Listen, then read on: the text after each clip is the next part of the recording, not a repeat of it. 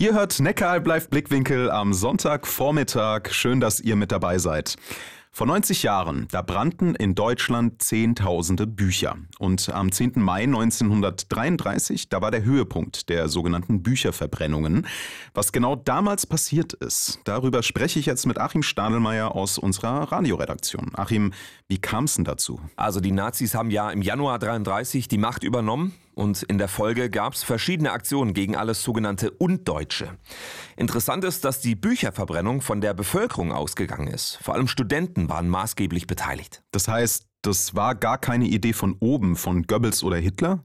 Ganz genau. Josef Goebbels hat sogar lang gezögert, ob er bei der Bücherverbrennung in Berlin dabei sein soll. Er hat sich dann dafür entschieden und erst seine Rede hat dem Ganzen so einen offiziellen Charakter gegeben. Die Bücherverbrennung wurde live im Radio übertragen. Widerstand gab es in der Öffentlichkeit kaum. In Berlin hat die Feuerwehr sogar Petroleum bereitgestellt, damit das Feuer auch wirklich gut brennt. Und welche Bücher wurden da verbrannt?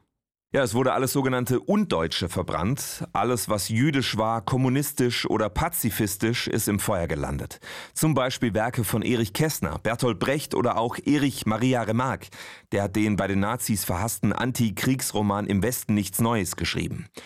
Übrigens, Bücherverbrennung haben leider Tradition. Der römische Kaiser Diokletian hat christliche Schriften verbrennen lassen.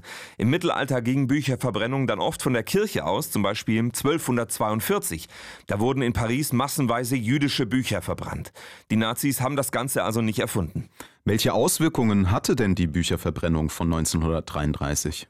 Naja, sie war bekanntlich der Auftakt für das, was noch kommen sollte. Viele Autoren haben damals ihre Existenz verloren, haben sich sogar das Leben genommen und viele haben Deutschland verlassen. Das war also auch ein riesiger kultureller Verlust. Und es ist ja nicht bei Büchern geblieben.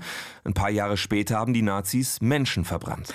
Die Bücherverbrennung der Nazis vor 90 Jahren. Das war leider eine sehr öffentlichkeitswirksame Sache und das Ganze war damals sozusagen der Auftakt für alles Schreckliche, das da durch die Nazis noch so kommen sollte.